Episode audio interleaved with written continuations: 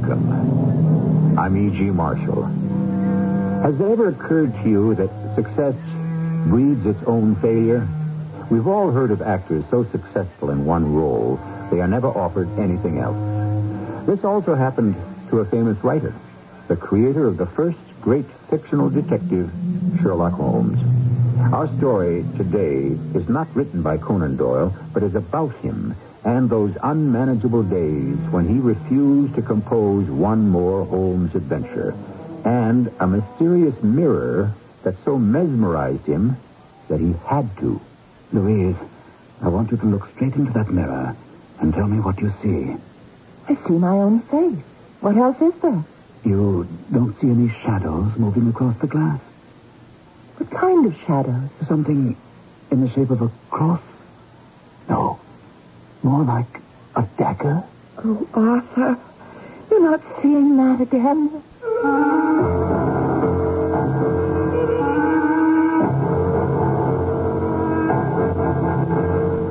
Our mystery drama, The Silver Mirror, was written especially for the Mystery Theater by James Agate Junior and stars Gordon Gould. I shall return shortly with Act One.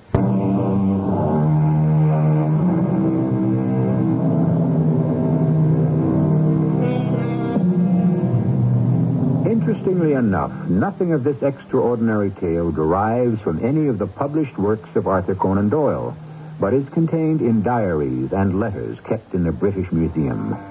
Originally, Doyle studied medicine and became a successful doctor. He gave that up in order to become a writer. Now, at the age of forty, he is sick and tired of turning out his popular Sherlock Holmes adventures, and so he is giving that up. I'm a free man, Louise.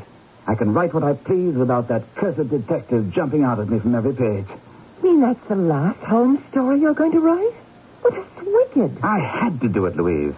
Either Holmes had to die or I would. Oh, don't be silly, Arthur. He's only a creation of your mind. Dearest wife, you don't understand. To me, Holmes is as alive as anyone I know. And I simply don't wish to see any more of this. I hereby dissolve our friendship. I don't understand you at all, Arthur. If you'd had years of failure, well, that might be a reason to try writing something different. But you've had years of success. Twenty-four Holmes' adventures are twenty-three too many. I'm not saying I'll never write of him again. Perhaps someday I will revive him. But what's Peter going to say? He's not going to like it. But I like it, Louise. Well, my girl, you see before you a happy and liberated man. And Arthur Conan Doyle may at last turn his thoughts to writing about other people.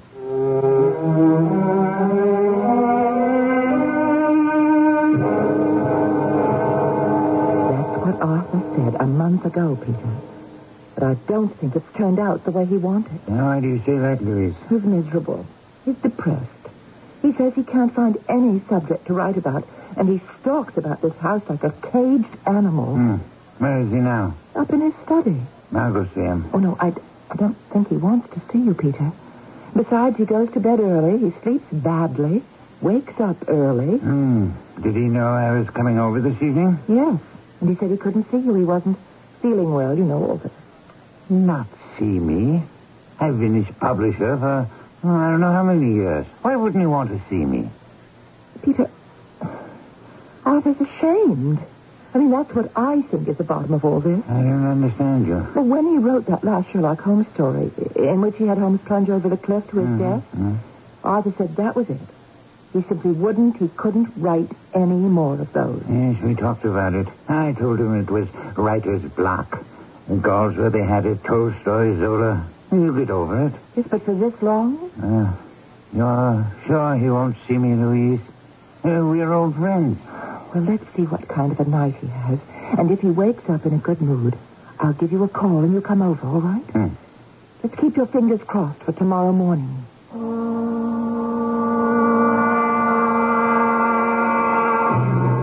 Arthur! Arthur! Wake up! What, what, what is it? You were crying out in your sleep as if someone were attacking you. It's the same nightmare, isn't it? Yes. Yes, it always is. They were after me. It was frightening. I was rooted on the spot. I couldn't get away.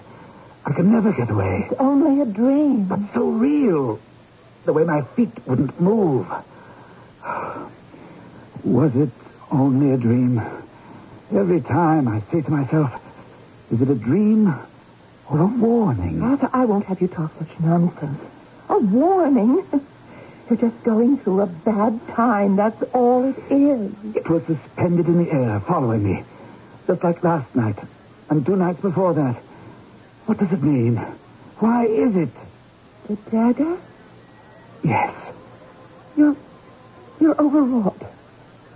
Oh, darling, just be sensible. You haven't killed anybody. But I have. I killed off Sherlock Holmes. Oh, why must you go on like this? You're a professional writer. You created Holmes and Watson and Moriarty, and they're made-up characters. They never lived. So nobody has died. I'm not so sure. If they have life to thousands of readers, haven't they lived? I think that's carrying things a little far. I really do. I mean, here you are, one of the first people in London to have a telephone installed. And you dream of daggers and let it upset you. Arthur, I want you to go and see Doctor Sinclair tomorrow and talk to him about it. I have no intention of seeing George because I have nightmares. All right. Suit yourself. Now turn over and go back to sleep.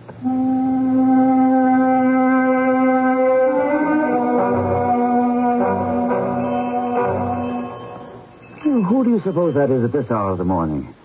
I hate being interrupted when I'm having breakfast. Oh, just go on eating, darling. I'll just go see who's at the front door.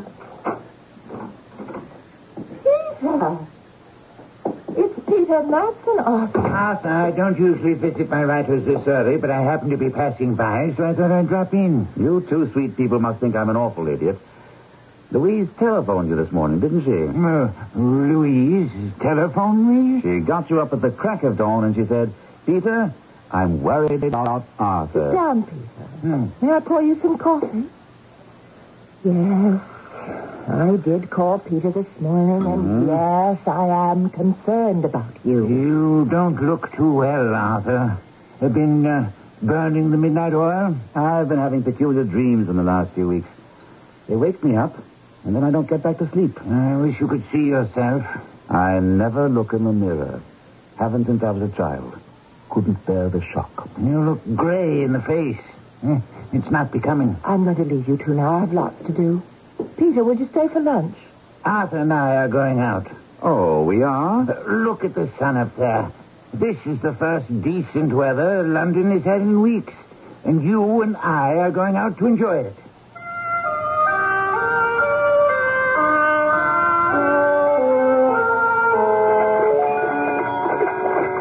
How far does this tram take us, Peter? We go to the end of the line. Are we heading for the Thieves' Market? I haven't been there in years. Mm-hmm, neither have I. I always enjoy watching people buy back what's been stolen from them. uh, been having a rough time since you stopped the Holmes adventure stories? It's no secret. And I don't know if it's my subconscious making me feel guilty or what. But, Peter, I'm determined not to get back into that rut. I was getting awfully stale. No, not to your readers. No, I'm not exaggerating, but we're getting mail by the sackful, demanding more of your Holmes and Watson stories. No, stop. All out, please, Marky. All out.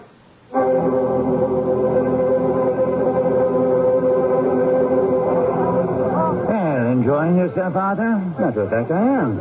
I can go up and down these booths and stalls out here in the open all day. Are you looking for anything in particular, Peter? No, not really. I'm always buying something in an outdoor fair, flea market, and get it home. It doesn't look so good, and I shove it into a closet. Isn't that a handsome mirror over there? And what a strange frame. Let's take a look. Hmm. Seems quite old. The frame could stand repair. Considerable cleaning. What's extraordinary is how clear the glass is. See here, on the back, a metal ring. That's what it could have hung from. I wonder if the frame is really silver or just some white metal. Hard to tell, it's so grubby and black. My guess is it's a few hundred years old. As you say, it was probably hung somewhere in some old castle. The carving on the front of the frame intrigues me. Oh, wish I knew about those things. I say, are you the owner of this stall? I am that, sir. Uh, this mirror, uh, what are you asking for it? Twenty pounds. Oh, it's in very poor shape, you know that. I'll give you fifteen. Eighteen and it's yours. Uh, seventeen? So. There you are. Fifteen, sixteen, seventeen. Uh, uh, you needn't wrap it. We'll take it as it is. Thank you, sir. I can see you know how to buy here. I always idle, even if I don't want the piece. It's my nature. Arthur, accept this old mirror as a gift. For me? Peter, what a nice idea. I want you to put it on your writing table and look into it. When you see your face getting as grey as it was this morning, you can do one of two things. Get out for a quick walk into the fresh air, or write yourself another Sherlock Holmes adventure. Either way, I think you'll look and feel better.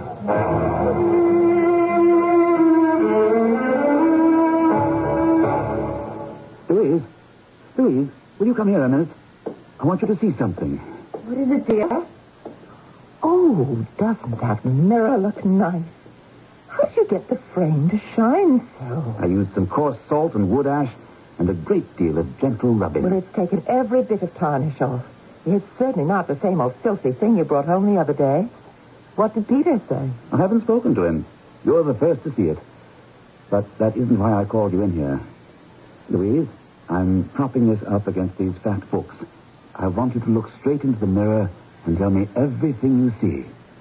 Please, sit in my chair.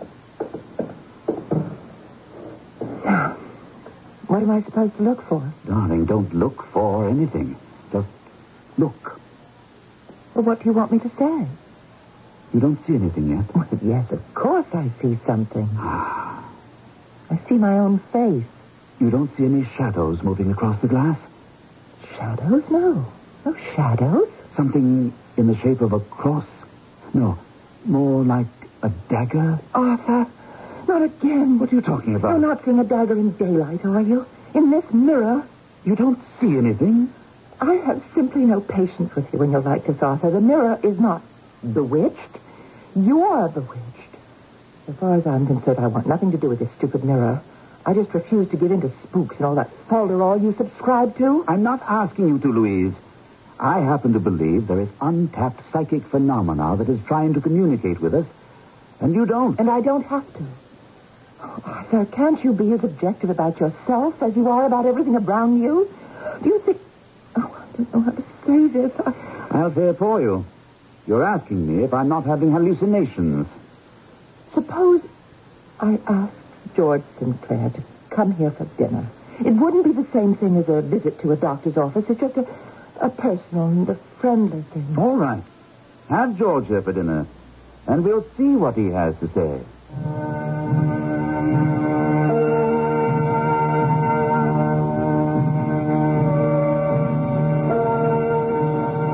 Arthur Conan Doyle once said, "Never shut your mind to the unusual or the unaccountable. How often have I said that when you have eliminated the impossible, whatever remains, however improbable, must be the truth." How close he is to the mark, I hope we shall learn when I return shortly with Act Two.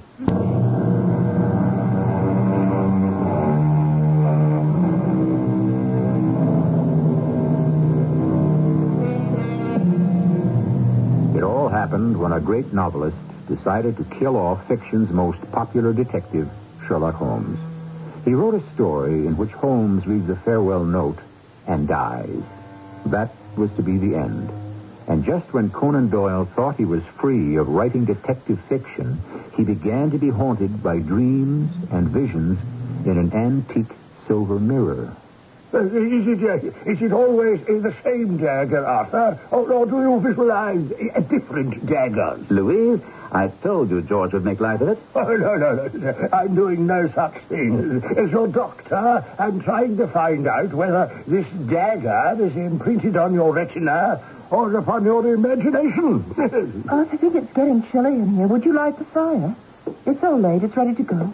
Louise, it, it, it was a marvellous dinner. It isn't often I can combine a professional visit with such pleasure. Well, will you look at that?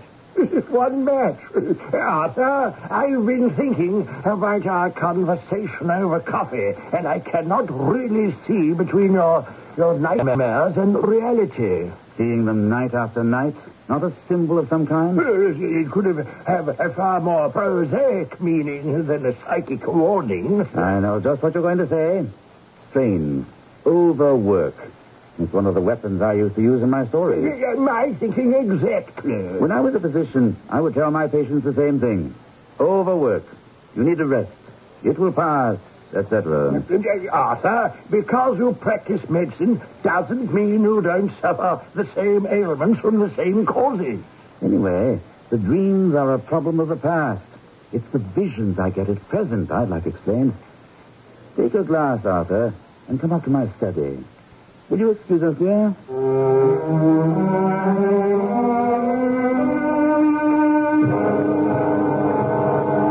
Well, I, I'll say this. Nobody has the time or the patience or the talent to make a mirror like this today. Oh, all that finely wrought silver. The artisans who made this have been... There's love since dead. I, I congratulate you, Arthur. Where did you find it? My publisher, Peter Matson, and I were in Thieves' Market, and we were both quite taken with it. First thing I knew, Peter had bought it and gave it to me as a present. Mm. What do you make of it? No, yeah, push your desk lamp a little closer to the mirror. Mm. We'll turn it over and have a look. mm. Oh, it is an interesting inscription.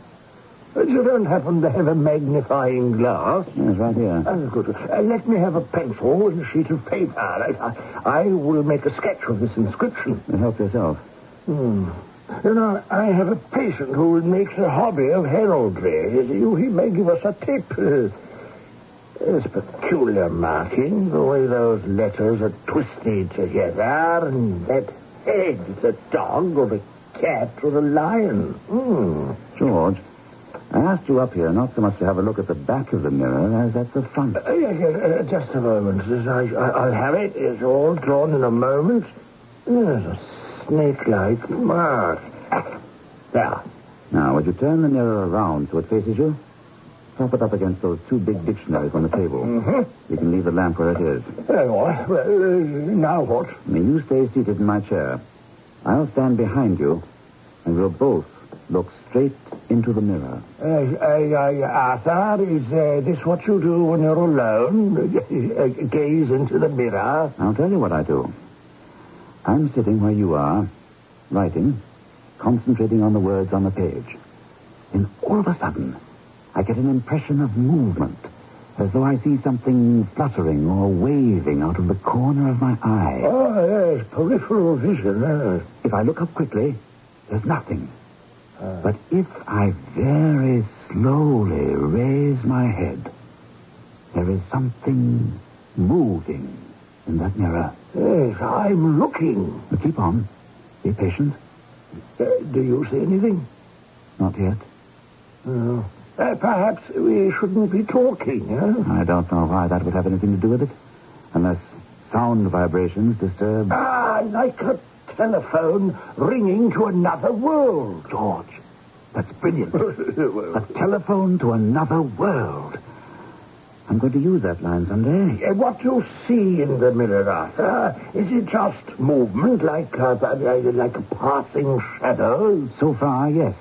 But each time, the impression is stronger. I, or do you mean more definite?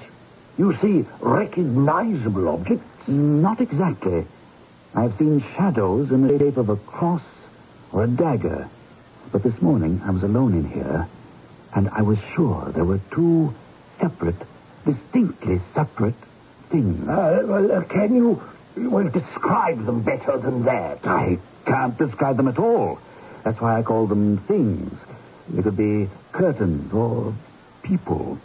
But I do get the impression there is a life going on inside that mirror. Uh, frankly, uh, frankly, I don't think we're going to see anything this evening. It's very strange. This is the first time the mirror has failed me.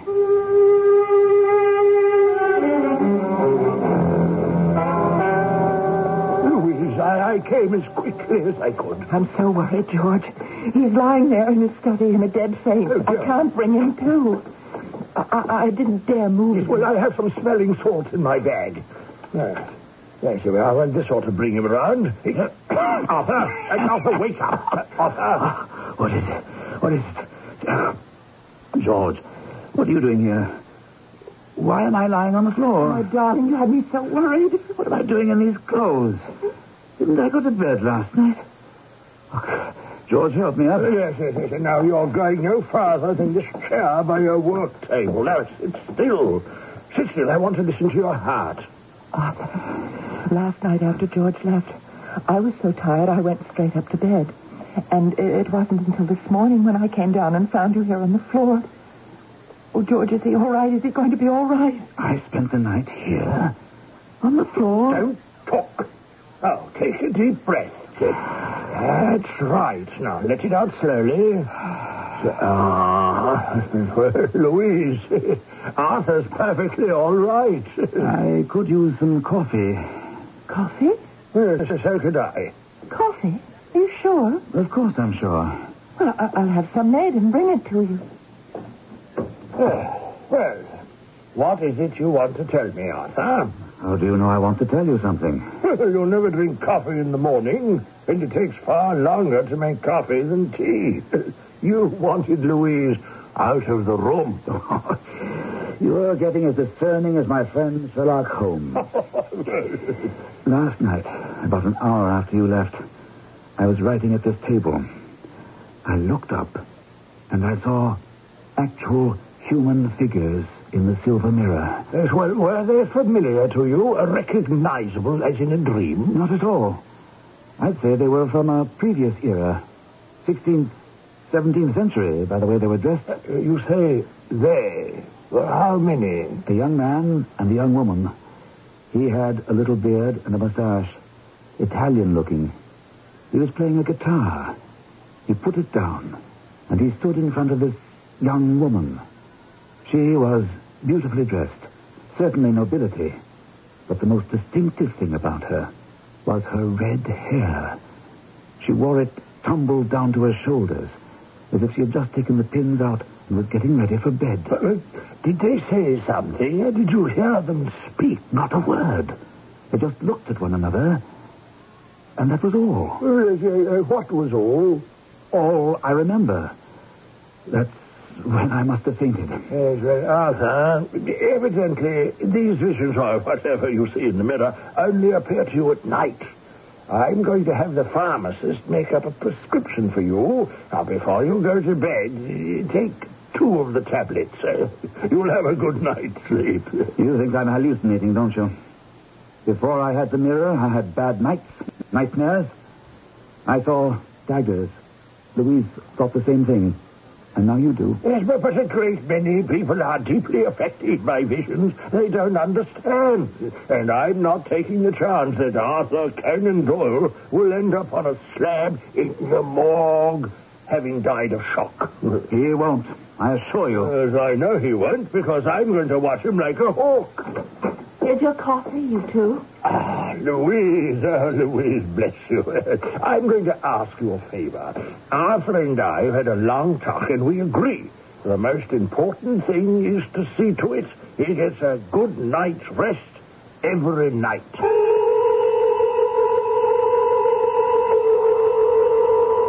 Arthur, where are you going? I'm going up to my study to write. I always do after dinner. Well, I shall come up for you at eleven, and then it's bedtime for you. Louise, I can't work to the clock. Suppose I'm in the middle of something I'm writing. I can't turn it off like a water tap and then turn it on again tomorrow. I am coming at eleven o'clock into your study, and if you're not finished, I will sit there and wait for you. Arthur, I am going to make sure you take the sleeping tablets George prescribed. I'll take them. I'll take them. I never said I wouldn't. All right, Arthur. Just so long as that's understood.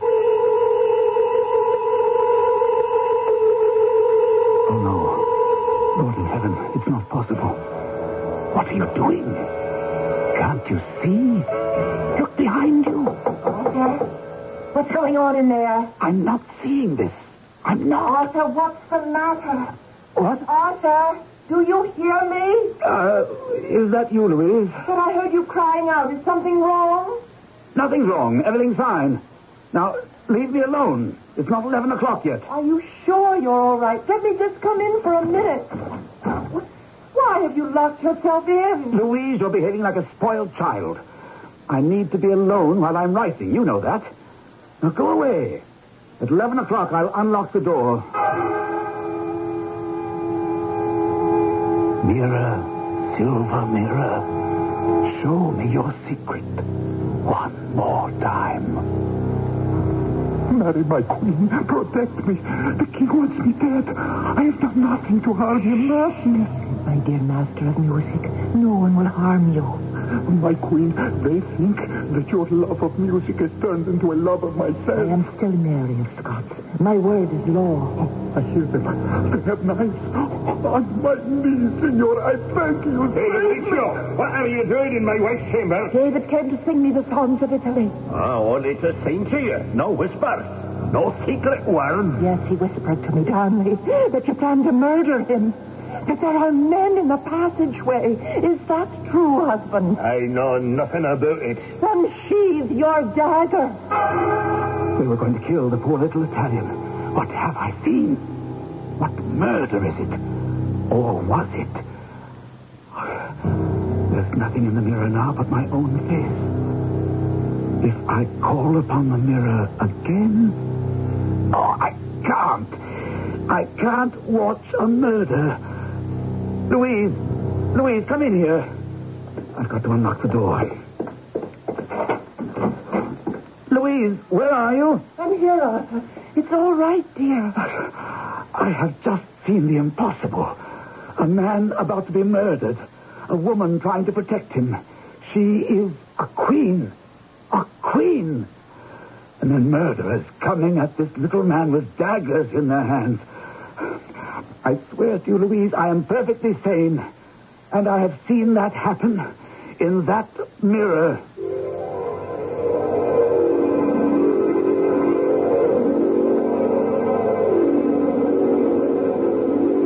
How much of Conan Doyle's peek at the past, strangely transmitted through the silver mirror, was self-induced hypnosis, and how much was actual, we shall never know. For we only have the entries in his diaries and mention in accounts of his personal adventures. What we do know is that Doyle was so troubled by these recurring visions that he took the one step few men dare to take when their own sanity is at stake. I shall return shortly with Act Three.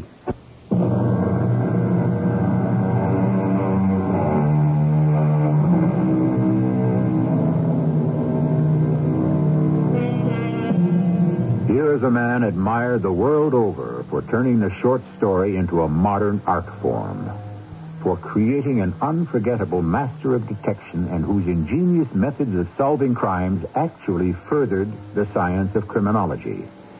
Yet that same man of impeccable logic is unable to find an explanation for scenes that appear to him through the glass of an antique silver mirror. George, how is your patient today? Uh, Louise, you have to realize in, in matters that concern the mind, progress isn't measured by the day. The biggest leap towards his recovery that Arthur has made, to my way of thinking, was to knock on the door of my rest home and say, "Let me in, George. I need professional and medical help." But do you really think that being out here, away from his study and work and... all the pressures of all those letters we're getting. Well, particularly that. Yes, yes. I, I'll, I'll be frank, my dear. The science of the mind is a relatively new field to all of us. But it could very well be that all the letters and news stories begging Arthur to revive his Sherlock Holmes series, it, it could be contributing to his mental problems.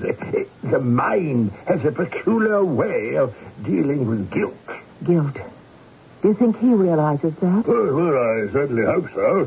Our success with him may depend on it. May I see him? Uh, no, no, not yet. Uh, let it wait a few days.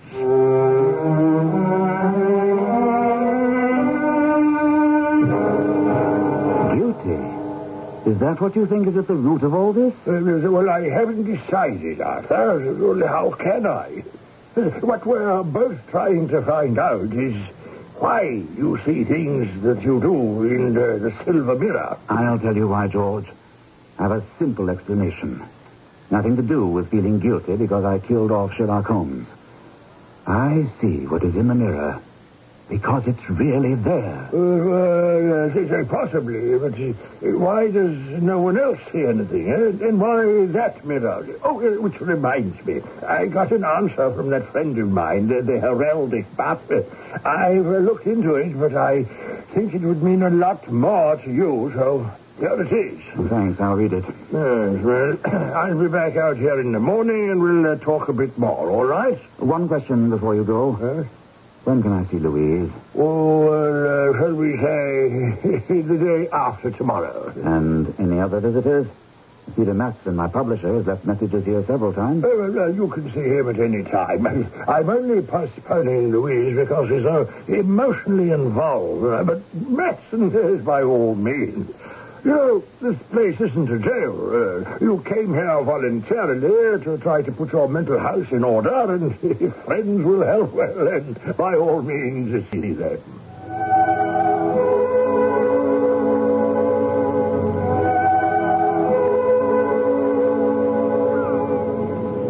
I come down here to the beach every day, Peter. I walk and I think. And uh, Doctor Sinclair, is he helping? Oh, George... He's as puzzled as I am. He's got a theory that I see things in that mirror you gave me because I feel guilty about not writing any more Holmes stories. You're talking about the mirror that we found at Thieves' Market? Mm-hmm. Uh, you see something in there? Pictures. Actual pictures. Things, scenes I've never seen before. Huh. Uh, like a stereopticon? No. The people move. More like the kinetoscope that American Edison invented. I actually saw an attempted murder. But I don't know who the people are. One's Italian. His name is David. And there's a young woman with red hair whose name is Mary. And people call her Your Majesty. Why do you look at me like that, Peter? Arthur, I believe you. I do. These scenes you see... It took place a long time ago, is that it? That reminds me. A friend of George's had some idea about how old the mirror was. I've got the letter in my room. I haven't looked at it yet. Uh, look, do, do you think there's the slightest possibility your own mind could be playing tricks because of this old uh, Sherlock Holmes business? Oh, who knows? What I do know is I've spent three months trying to outline two novels, ending up throwing two reams of paper into the wastebasket. Ah, I have an idea. Why don't you try your hand at just one simple short story? Nothing wrong, no no novelette, no novel. Bring Holmes back or don't bring him back. Write one short story. If it works, maybe you'll want to do another. I can't write here. So leave. Walk out. Write at home as you used to. I can't write at home. Ah, Louise? Uh, the worried wife. Well, well, then come to my place. I won't tell anyone where you are. You can have a room all to yourself. Fireplace, bath, no one to disturb you. Just to walk out of here? What's the alternative? You walk on this beach and you brood and you talk to the seagulls. Inactivity is not for you, Arthur. You've got to work. Think about it. I don't have to. I think you've solved my problem. Work. Now, um, tell me, what's all this about the Silver Mirror? Peter, I want you to see it in action for yourself. I'll get myself over to your house. You go over to my house. The back door is usually open. Tomorrow morning, go up to my study and bring the mirror to your place. If we can solve what's going on inside that thing, who knows? I might come up with a very saleable plot.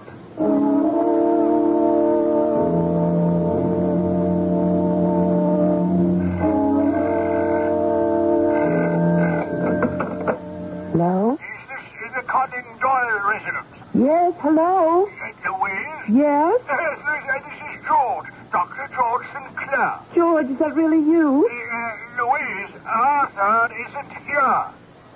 Arthur? Uh... No, no, he's not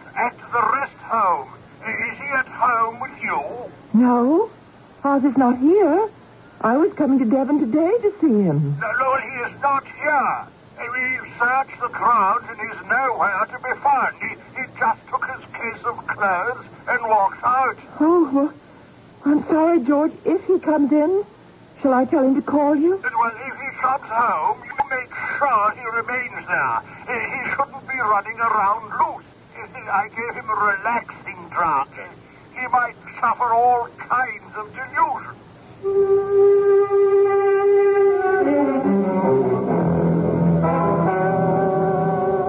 Arthur? Peter, is that you? Uh, I've got it. I've got the mirror. Oh, careful with it. I don't want it broken. Oh, you shined it up. This was some bargain. Now, uh, what's the history of this fancy piece of glass? Uh, you had a letter from a friend of your doctor's? On the back of the mirror, according to what he writes, you see that letter M and the face of a lion? Hmm. That's the Lion of Scotland. And the entwining is very similar to a signet ring belonging to Mary, Queen of Scots. I, uh, that would make this over three hundred years old. Then, the man says, look at the design of the frame itself. Identical with that on a silver casket made for Queen Mary. Possibly made by the same silversmith. They surely did get a bargain. Uh, um, have you been uh, thinking about how to revive Sherlock? I've had a few thoughts. Uh, so have I. Uh, I was thinking uh, there could have been uh, footholds in that sheer cliff. And Holmes, instead of leaping to his death in the chasm, could have climbed out and laid low. Oh, Arthur, I guarantee... if you can bring Holmes back, you'll make thousands of readers very happy. And yourself? You're convinced it will give me peace of mind, aren't you? I most certainly do. Huh. Can't you just see it? The return of Sherlock Holmes. Huh. Well, now, I, I must be off to the office. There's plenty of paper, sharp pens, black ink.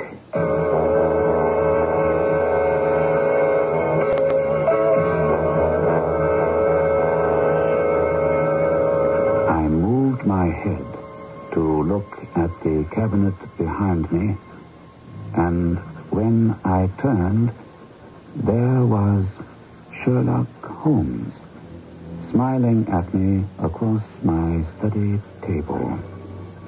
I rose to my feet in utter amazement and then fainted for the first time and last time in my life.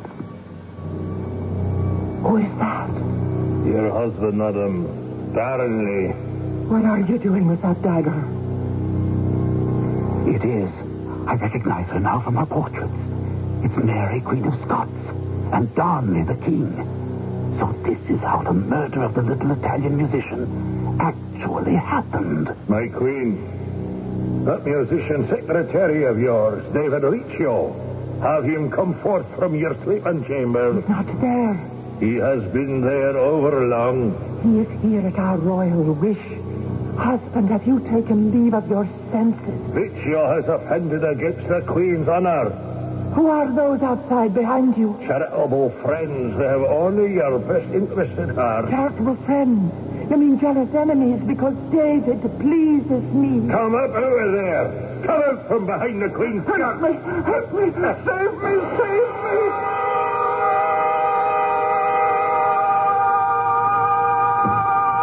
Arthur, what is it? Why are you sitting here in the dark? Cook says you haven't eaten anything all day. Here, let me light this lamp. Ah, oh, that's better. Uh, may I sit down? Arthur, you don't look well. You're white as a ghost. I have seen ghosts, Peter. Enough ghosts to fill a graveyard. Over and over. Murder and death. In your mind's eye? In the silver mirror. It was more than anyone could bear. How cruel our ancestors were. Ah. Is that why you turned the mirror face down? Don't ask me why I have been chosen to have the privilege of seeing the reenacted past. but I have. And I don't have three hundred years to forget it. Do you believe me? Yes. Yes, I do believe you. I only wish there was some way that I could share this with you. David Rizzio. Remember your history? The Savoyard who played the guitar for the Queen and sang her melancholy songs. I saw him murdered by Darnley and Douglas and Scott. I saw the pitiful little Italian dragged kicking and screaming to the head of the stairs of the Holyrood Palace. I saw him savagely stabbed fifty, sixty times, and then thrown down the stairs. And then, as soon as the murder was done, it all began again. The wretched mirror repeating the entire tragedy. I couldn't bear to look anymore. And I didn't dare to break the mirror either. Break the mirror? Oh, I'm glad you didn't. Now that you tell me what you saw, it all fits together. Much of English history is in ruins today. But in Mary's palace in Holyrood, the very room where David Rizzio met his death, there is a contemporary engraving. The top of the stairs down which Rizzio's murdered body was thrown is in the picture. The door that faced the hall through which the murderers entered, and a back wall that faces the room, the door, the hall, and the stairs. Now, on that wall is a mirror. A silver mirror. Could it have been this one? It's not impossible. Oh, Peter... Do you know what this means to me? I wasn't imagining. I wasn't dreaming. I was merely in touch with events past, as imprinted upon this mirror as a photographic plate. Peter, I think I can fall to now. Everything is clear. I'd like to begin by writing a few adventures about the return of Sherlock Holmes. Glad to hear it. I'm also glad to welcome the return of Arthur Conan Doyle.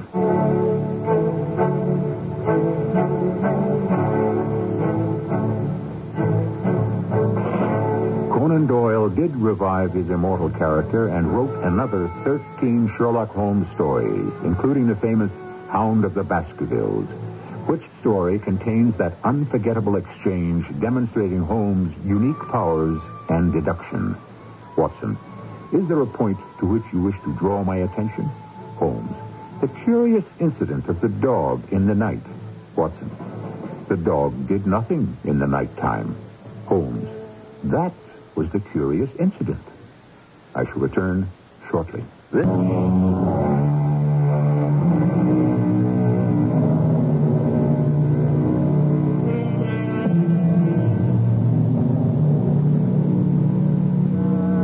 The cult, call it the expression of a need.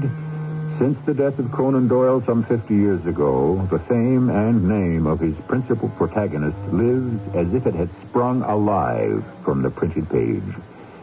There are groups the world over, clubs such as the Speckled Band, made up of devotees to detective fiction.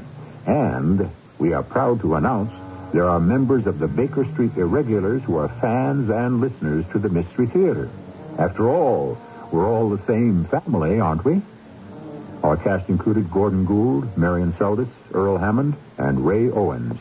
The entire production was under the direction of Hyman Brown. Radio Mystery Theater was sponsored in part by Ravenhouse Paperback Mysteries.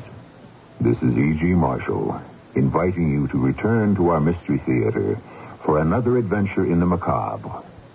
Until next time, pleasant dreams.